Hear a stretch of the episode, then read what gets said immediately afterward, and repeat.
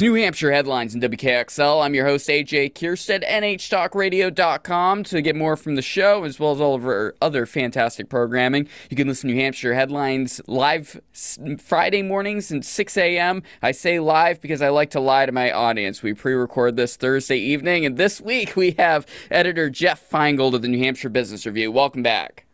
Great to be here, AJ. All right, let's start off with a recent article from NHBR.com, your website. Uh, New Hampshire top ranked state in financial literacy, according to a report, which is very good to hear. Yeah, it's interesting. You know, I, I we I actually I used to be involved with this Jumpstart program, which uh, for kids, uh, financial literacy for kids, to test their financial literacy for high school students, and uh, it was really kind of frustrating the first few years because uh, there would be like the same six or seven high schools participating. But ever since then, it's grown uh, substantially. Dan Hebert, who who ran who runs that thing, uh, has been, had lobbied very effectively over the years, and finally, they mandated that students have to take a financial literacy program as part of their economics or some certain kind of uh, curriculum during their at one point at some time during their uh, four years in college, and that was pretty much the existence of that of that course is one of the key reasons that the state's been ranked so high because it's very rare in states to have a required financial uh, literacy class when you're learning how to you know write a checkbook and basic you know balance a checkbook and all that stuff and you know and just kind of learning how to how to figure out you know uh, your salary and how much money you can use to spend on rent and all those kind of things. It's really kind of interesting. So that, that was one of the main reasons that it, that it's that New Hampshire is uh, what was rated at uh, near the top.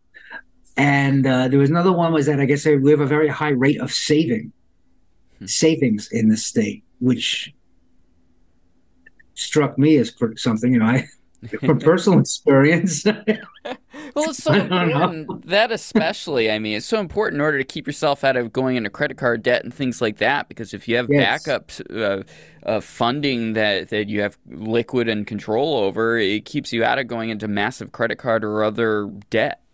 But the but the you know but if you look at it, the reality of the problem is that there are so many people who can't afford to put anything in a bank because they're living hand to mouth. You know, if you're paying in many cases over 30%, even 40% or more f- for your rent alone of, of, your salary for rent.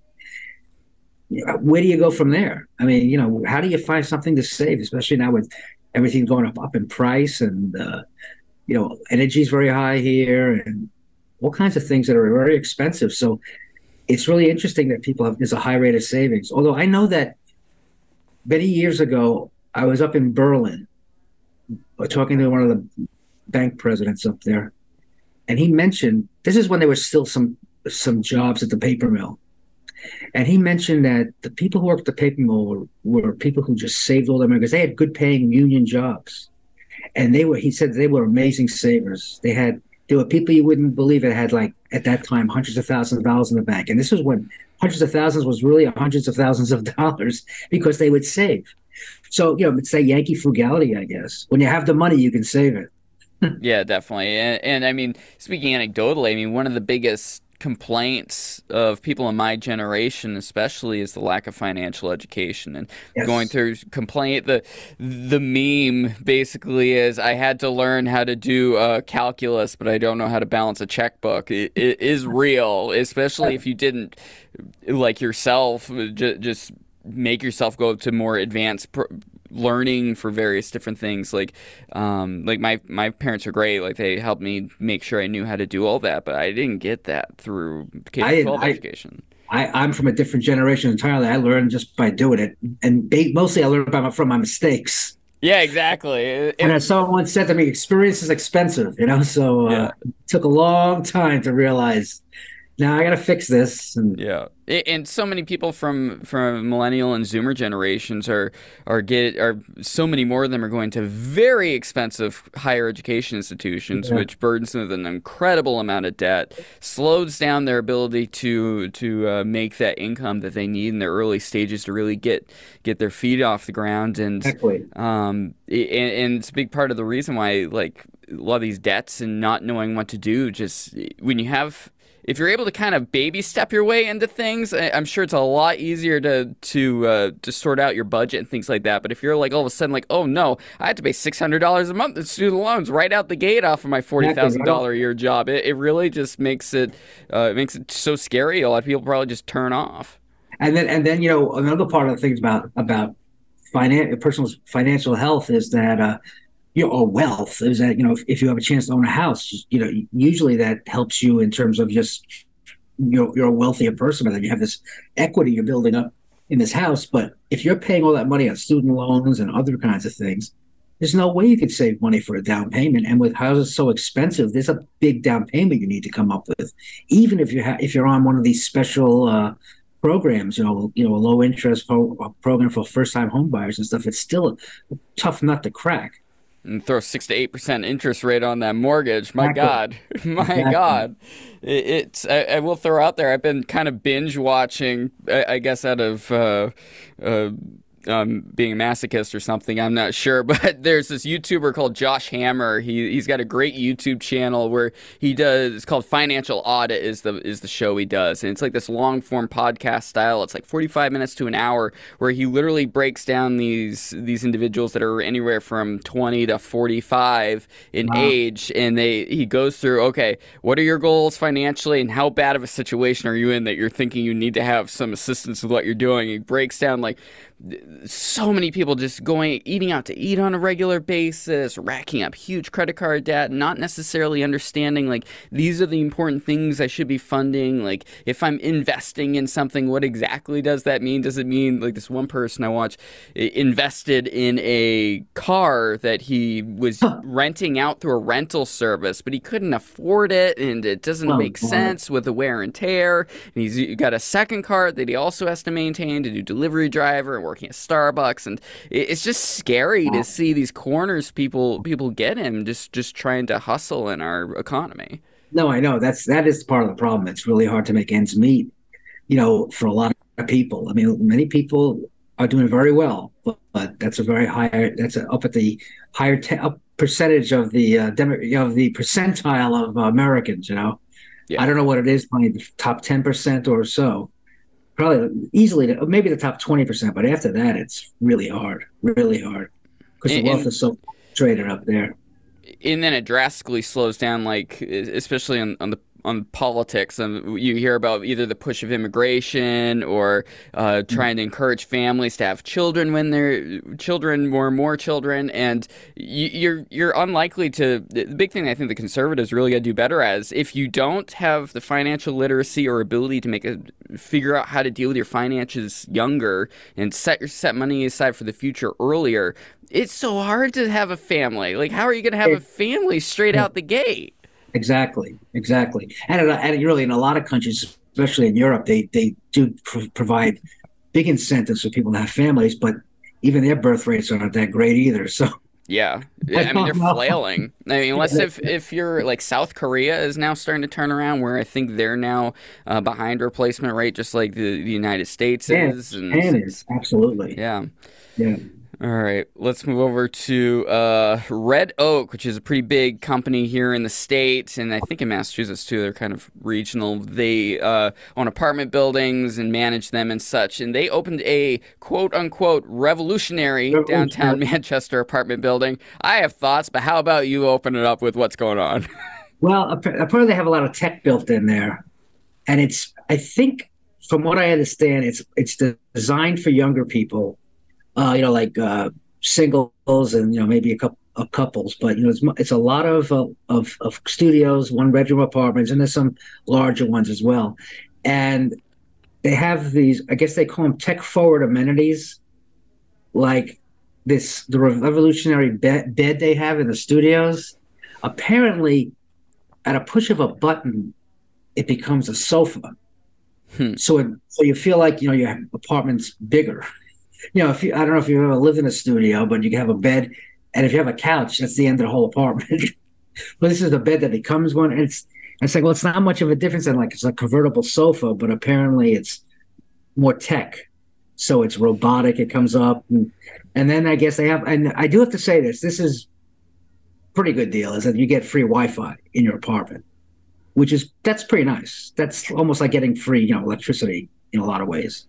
So that's a good thing. But uh, you know, there's other things they're having. Like they have it's a uh, it's all they have a big solar effort there where it's you know they have which which is uh, providing electricity and heat, I guess, especially to the common areas, not to each apartment. And another thing that it is is that it's uh, they they have this they have uh, co-working spaces. Hmm. It's a big deal now. A lot of people work from home and stuff. So there's 16 of them out of 90 apartments, and that's that's a big that's a big ratio. That's really kind of interesting. And I, I assume they expect people to be doing that. You know. Hey, that's a great idea. I, I, mean, if you're young, you you live in a studio, maybe you want a little bit more of a community style, like you, um, especially a lot of upper level colleges, uh, uh, college uh, levels like juniors and seniors will have some apartments like that are kind of like this. And yes. if you want the ability to go downstairs, you you still have your apartment, but you're all in one building, be able to go downstairs and work. Or say you are a college student, you go down there, work on your college stuff. Maybe you can meet with some people if you need to have meetings yeah. and such. Uh, it, it's a great idea. I think more more apartment complexes should consider that. Yeah, well, and actually, another thing, another thing they have is a pet grooming station. They know their audience. Kind of nice, right?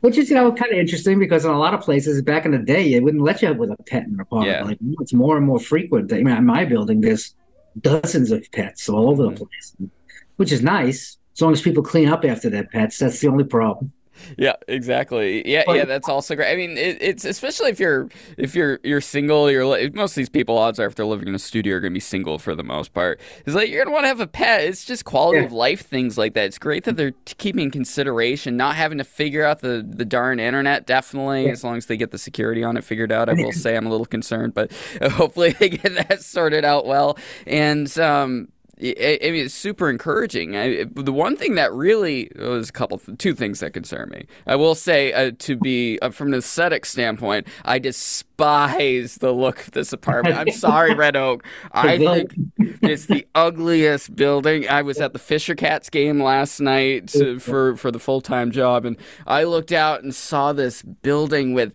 like three different, totally unmatching aesthetics yeah. lined up um, vertically next to each other, side by side, and it goes on. It patterns like three or four times, and it's like green and yellow and brick, and I don't understand this. I know it's kind of yeah. I've been watching it go up because you know, I live in Manchester, and it's like, well, this is going to be interesting. But I have to say, in its favor, not in terms of the design or the architecture, but where it's located in that part of Manchester, it's the southern towards the southern end of Elm Street where there has not been as much development, where it's still kind of you know used car lots and stuff like that. So it's another step towards you know re- rebuilding the southern end of, of Elm Street, which is kind of cool for, for, Manchester. You know that's you know that's the still arena's not near there, and then there after that there's a there's a big market basket, but after that and a liquor store but pretty much after that, there's not much. And this way, it's a step towards redeveloping southern end of, of Elm Street. Yeah, that's great. I, am shocked because I hadn't been over there really, except for going to the DoubleTree for a couple of events. But outside of there, um, they're they're building it up a lot. Like uh, there there's new newer apartments just on the outside of the Fisher Cat um, yes. arena, Delta Dental arena that I accidentally drove to because I went the wrong way on the parking. You went the wrong way, right? yeah, oh, yeah. There's no sign saying you can turn left, so apparently you can turn left. Um, but but that's great, and there's there's construction like all along that whole part of town. That's great. Yeah, actually, and that's that's another part towards the southern end. There, they tore down this big lot of old industrial buildings that were just eyesores that were unused, and they're building some. Another company's building. I'd say I think it's going to be a couple hundred apartments at that spot, and that's in the same part of town. So it's it's becoming to become more developed, which is good because there's not much land in in Manchester that says buildable and uh, it's good to, and it's good to have it downtown because it's really helpful to the businesses down there. Yeah, I'm sure those tech companies and SNHU and such are going to be very happy to have that, especially because a lot of those sorts of industries hire fresh out of college individuals that uh, need to be close by because they don't necessarily have a car for transport. And I also, they want to be downtown. A lot of younger people, yeah. they, you know, they have stuff that's going on downtown. You know, instead of li- living you know, 15 miles away in, you know, some garden apartment somewhere, where you know you're, where you have to drive ten miles to just go to the supermarket or whatever. You know, so it's a lot better. Manchester downtown it's pretty nice downtown. Yeah, I just hope they clean up the the crime the crime and figure out what they want to do with the homeless population. Oh, yeah, the crime, it's such a problem. Like I, I, think that's kind of a related thing, and I think a lot of the, the, homeless the homeless issue is really really difficult. It's not just Manchester to be no. fair, because it's the biggest city. It's the problem is the worst here, and it's really hard. And also, they attract people from all over the state. A lot of homeless people come here because there are more services. Yeah like I just and I just noticed today that there was an announcement that the city's going to start a uh, a program, a date program for homeless people to go in and have you know to, where they can get there's be showers and other places, toiletries where they can get some food and hang out. I guess, which is you know, great thing, but they, they don't have it anyplace else. So they might be saying, hey, you should come over here come to Manchester. You don't have to live out there. Yeah, and they're just so gonna stay there. It's a way of attracting people. Well, you, know, you can't blame people if you're homeless. If you can get some services, of course, go there. Go to the place. You know, what are you supposed to do? Because a lot of the homeless people are there. You know, it's a lot of it's mental illness, drugs, but a lot of it is people who just can't afford a place to live.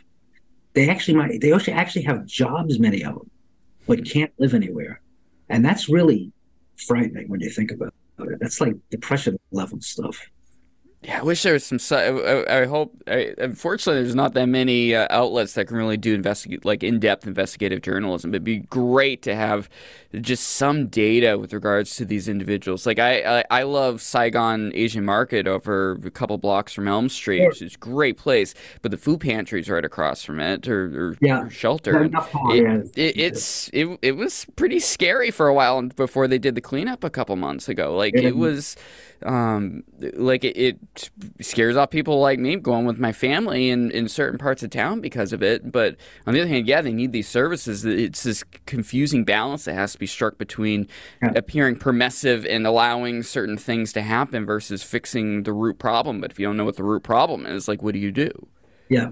Well, you know, if you want to, you know, that's all relative because I was, my wife and I were just in New York City over the weekend, last weekend, and that's a homeless problem. We're not New York City, Jeff. It's uh, that's another one. yeah, it's not good. I, I mean, living downtown Concord, like a, a, lot of it's mental health. Like there's no yeah. way around it. They come out of New Hampshire Hospital or the various exactly. other facilities around here. They go in and out of the Riverbend facilities, and, and I mean they're talking to themselves on the corner. Yeah. And exactly. you see that you see them all the time. I mean they keep to themselves uh, because the ones that don't keep to themselves probably get put back over in New Hampshire Hospital or the police mm-hmm. police station. But it, it's it's it's it's something you got to be aware of if you live in. I, I, worked in I worked in, in, Concord in the '80s, and it was true then too. Mm. Because you get you, if you you know if you came out of the hospital, you, a lot of times you stayed in Manchester. I mean Concord. You know, it's kind of a. It's a it's it's a it's it's you can't you know it's like what can you do? What can you do about it? You, what, are you going to put people back in the hospital? You're going to send them somewhere where, where there's no services at all? You can't do that. That's that's not it's not government's job to do something like that. To just forget people and throw them into a dust pile or something. Yeah. Yeah, you need some solid programs. Like, there's only so much Concord Coalition and can, that uh, exactly. Coalition and homelessness can do. Like, they do fantastic work. It's great, great the fundraising they do, but but that doesn't ultimately fix the the long term solution of we don't have enough mental health resources in the state, drug addiction resources yeah. in the state, and places for people to live that are reasonably affordable. Like you go up, even the Augusta area of Maine, where where I'm from, like they have income based housing all over the place, and I think that's a big part of the reason. Yeah, they have very similar problems to Concord, but I, I think there's a few more opportunities for people to get places to live. That's interesting. Yeah, they don't. They don't have much of that in New Hampshire. Yeah, it, it's. I don't know who runs it. It's probably something I should do for the New England take at some point since I'm up there occasionally, uh, as a pretend to be a journalist or something occasionally. But it's something I'll have to do. But all right, we're we're about out of time right here. Thank you so much, editor Jeff Feingold of the New Hampshire Business Review. It's great talking to you, AJ nhbr.com to get more from them and nhtalkradio.com to get more from us. Be sure to like and subscribe if you're checking out the podcast versions of the show, and we'll talk to you again next week.